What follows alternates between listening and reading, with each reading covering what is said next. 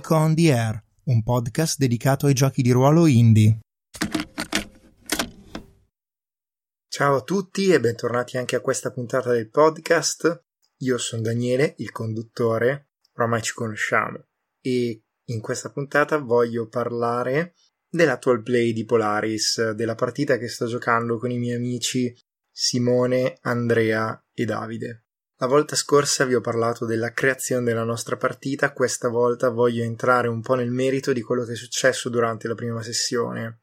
Cercherò di spiegarvi la fiction e per quello che riesco a ricordarmi un po' delle regole che abbiamo usato, ma non so se sarò in grado di fare delle grandi riflessioni sul game design o sulla filosofia del gioco, perché non ho preparato nulla, non per altro. Allora, fondamentalmente abbiamo cominciato a giocare che era tardi perché un po' abbiamo parlato, un po' abbiamo cazzeggiato, sono state le 22 e abbiamo finito di giocare di comune accordo verso le 11 e mezza, per cui abbiamo giocato un'oretta e mezza prendendocela comoda. Abbiamo giocato quattro scene che sono poche per un'ora e mezza, perché se tu metti che una scena dura un quarto d'ora, che comunque già non è una scena veloce, vuol dire che in un'ora e mezza dovresti farne sei. Ma evidentemente no, non abbiamo fatto sei scene, ne abbiamo fatte solo quattro.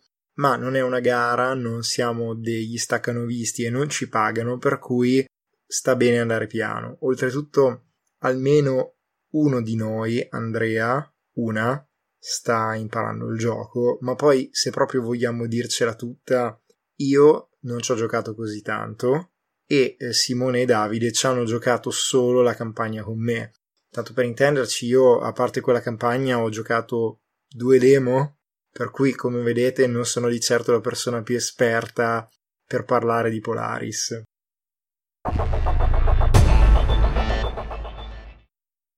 Ma fatto sta che allora, se voi vi ricordate i nostri personaggi, c'era Auriga, il personaggio di Davide, e lui uh, è andato per primo.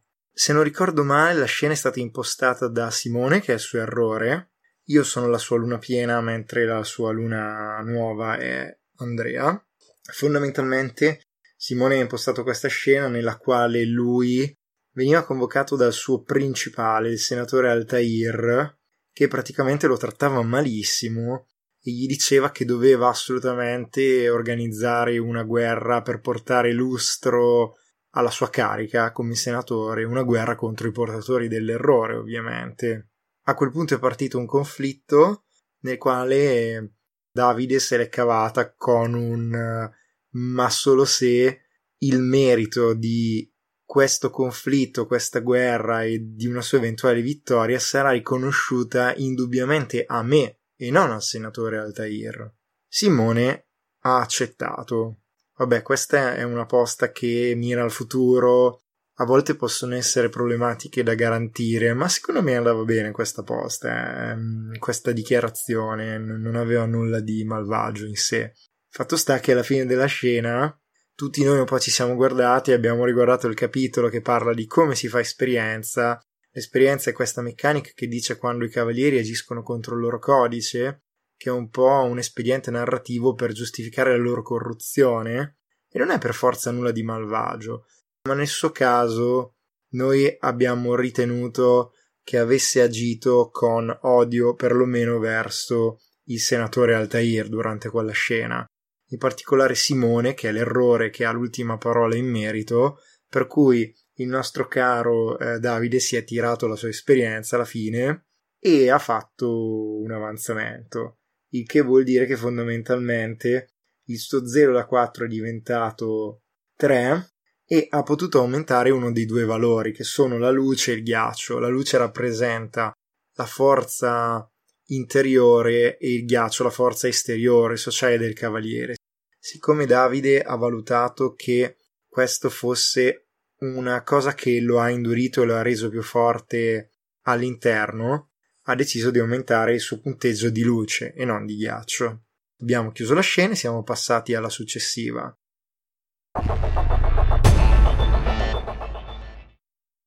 Nella scena successiva, che è stata impostata da Davide, si è concentrato sul cavaliere di Simone, il nostro caro Draco, Draco è un cavaliere esemplare e Auriga va da lui per chiedergli di organizzare insieme a lui questa spedizione di guerra. Parlano un po' e dicono chi possiamo coinvolgere, chi non possiamo coinvolgere. Ovviamente saltano fuori i nomi del mio cavaliere al Danab e di quello di Andrea al Gol. Ci sono anche altre cose interessanti che vengono fuori in quella scena. Tanto per intenderci, viene fuori chi potrebbe essere una grande minaccia. E questa grande minaccia è Ezlitotech, che è praticamente una, un demone che è la principessa della primavera, un demone presente sul manuale. Tra l'altro non sono sicuro che la chiami così il manuale e noi come giocatori non siamo neanche tenuti a rispettare quel concetto, possiamo improvvisare. Fatto sta che in questo dialogo viene fuori che Draco potrebbe avere un interesse romantico e una certa gelosia per l'attendente di Algol, Arrakis, che fa parte dei suoi doni.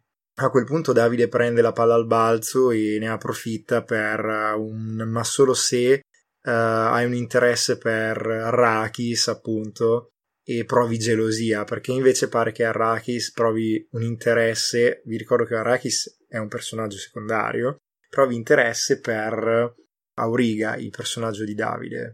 E fondamentalmente Simone all'inizio sembrava non essere tanto dell'idea ma poi in realtà ci ha pensato sopra qualche secondo e ha detto e fu così che accadde, quindi l'ha accettata e il conflitto si è concluso quasi subito. Abbiamo tagliato la sua scena e ci siamo dimenticati di valutare l'esperienza. Siamo passati alla scena nella quale c'era presente il mio cavaliere.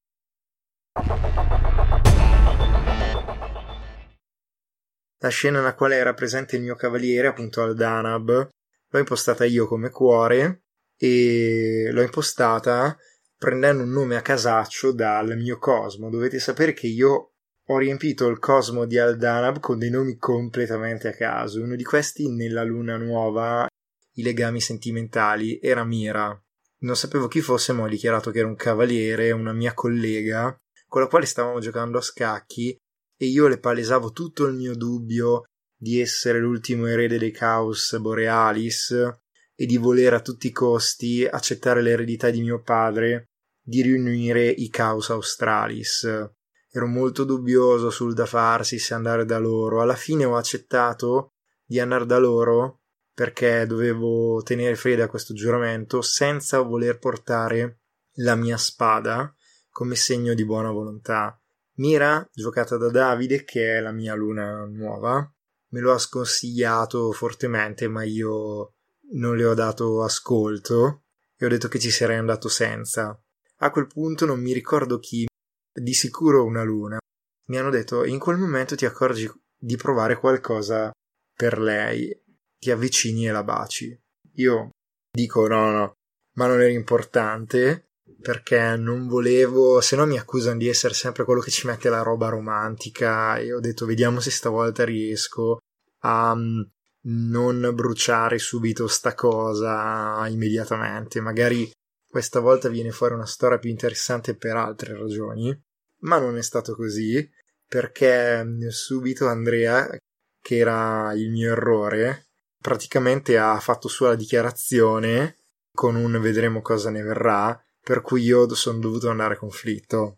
A quel punto ho detto non facciamo la figura del pesce lesso, ma non volevo tirare troppo alto, per cui ho detto ma solo se lei non mi respinge. E Andrea mi spara in faccia un ed inoltre si innamora perdutamente di te. E io a quel punto accetto il mio destino, so che dovrò giocarmi sta storia d'amore, in realtà non mi dispiace, intendiamoci, per cui dico un bellissimo e fu così che accadde. Ovviamente questo conflitto me lo ricordo bene perché l'ho giocato io. Lì fondamentalmente non chiudiamo subito la scena.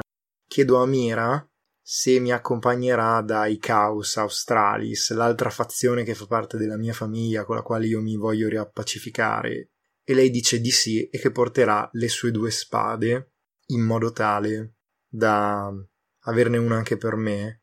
Ma la cosa divertente è che in realtà subito dopo questo bacio io lo tratto come un incidente, quindi c'è questo grandissimo imbarazzo nel quale la scena si chiude.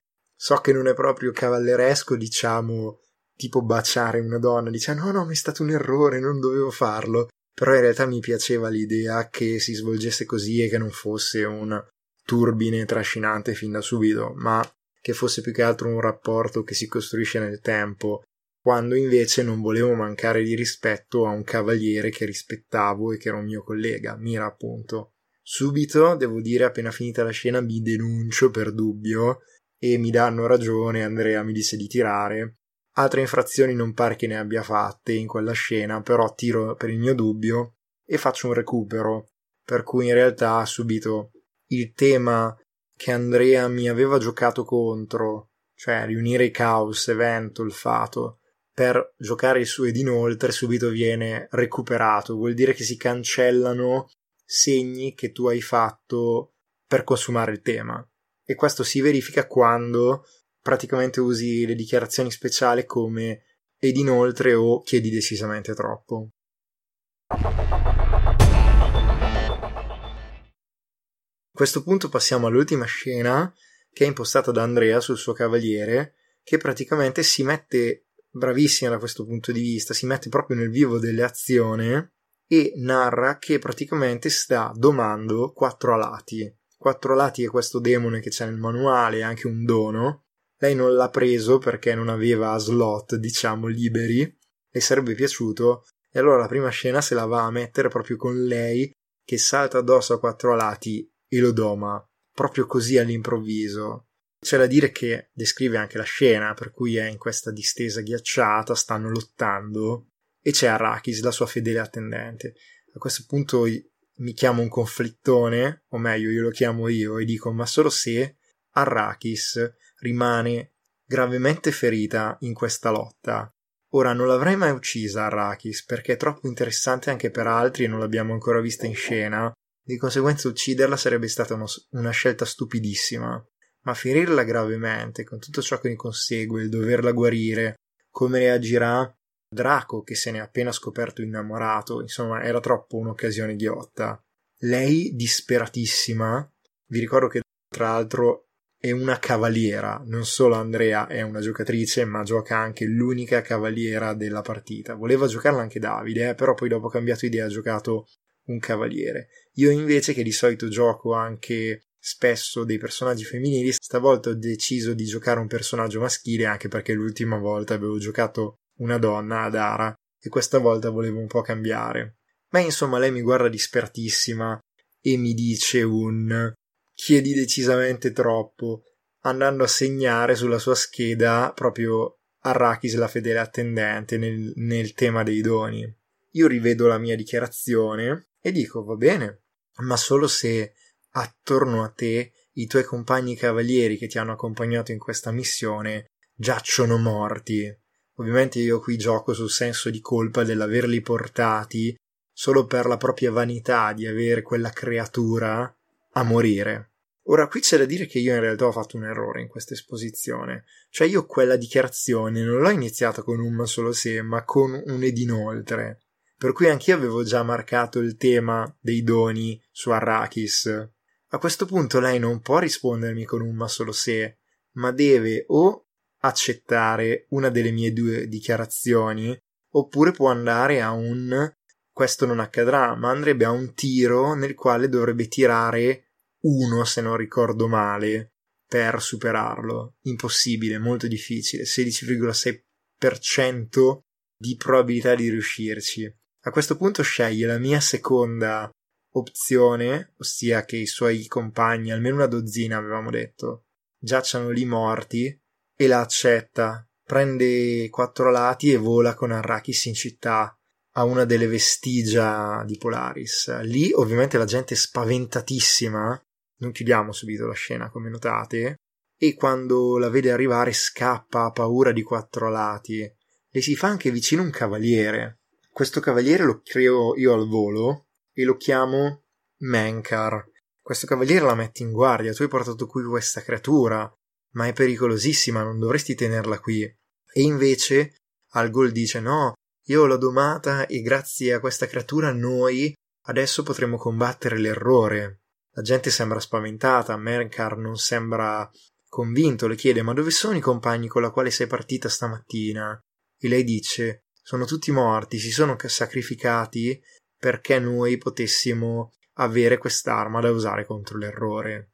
Menkar è perplesso e le dice guarda che questa creatura ti si rivolterà contro e molti altri moriranno oltre ai dodici compagni che tu hai già perso. Ovviamente io miravo magari anche a un secondo conflitto o comunque a metterle parecchio dubbio. A quel punto lei fa un terribile giuramento e dice che lei giura che questo non succederà mai, altrimenti lei lo ucciderà seduta stante e porterà la responsabilità di questa cosa. Cioè, io che stavo cercando di andare a un conflitto, di metterla in difficoltà, a questo punto io, cioè veramente, sono fermo e dico a me va già bene così, si è presa una responsabilità grandissima, questa cosa andrà sicuramente malissimo, di conseguenza sono contentissimo come errore. Dichiaro che per me la scena si può chiudere con un e così fu. A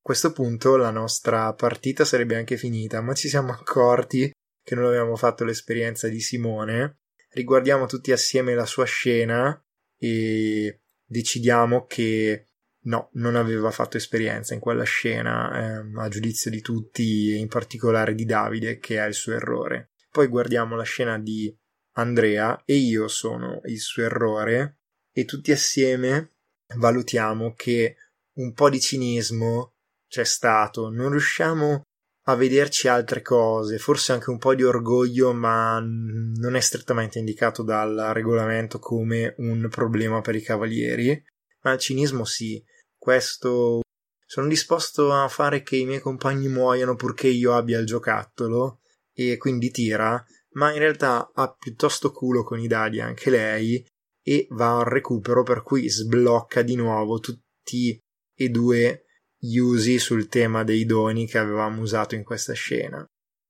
A questo punto sono le undici e mezza e noi decidiamo di salutarci e di rimandarci alla prossima sessione. Questo è quello che è successo nella nostra prima sessione giocata scena per scena di Polaris. Abbiamo cominciato a entrare nelle scene, non siamo stati neanche lentissimi nei conflitti, abbiamo sempre spiegato tutto, forse è per quello che ci abbiamo messo un'ora e mezza a fare quattro scene, ma devo dire che insomma abbiamo messo delle ottime basi, eravamo tutti contenti alla fine, per cui insomma vedremo nella prossima sessione come andrà, ma sono convinto che non potrà essere che positiva, non dico un capolavoro subito, ma sicuramente positiva. Spero che questo actual play vi sia piaciuto e vi sia interessato. Io vi saluto e vi rimando alla prossima puntata.